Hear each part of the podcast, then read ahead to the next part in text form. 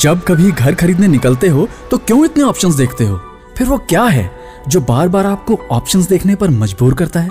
वो है आपकी सोच की बनाई वो तस्वीर जिसे आप अपने जहन में लिए ना जाने कितने मकान देखते हैं। हम भी आप ही की तरह सोचते हैं, इसीलिए मकान नहीं हम घर बनाते हैं, क्योंकि घर मतलब एसबीपी।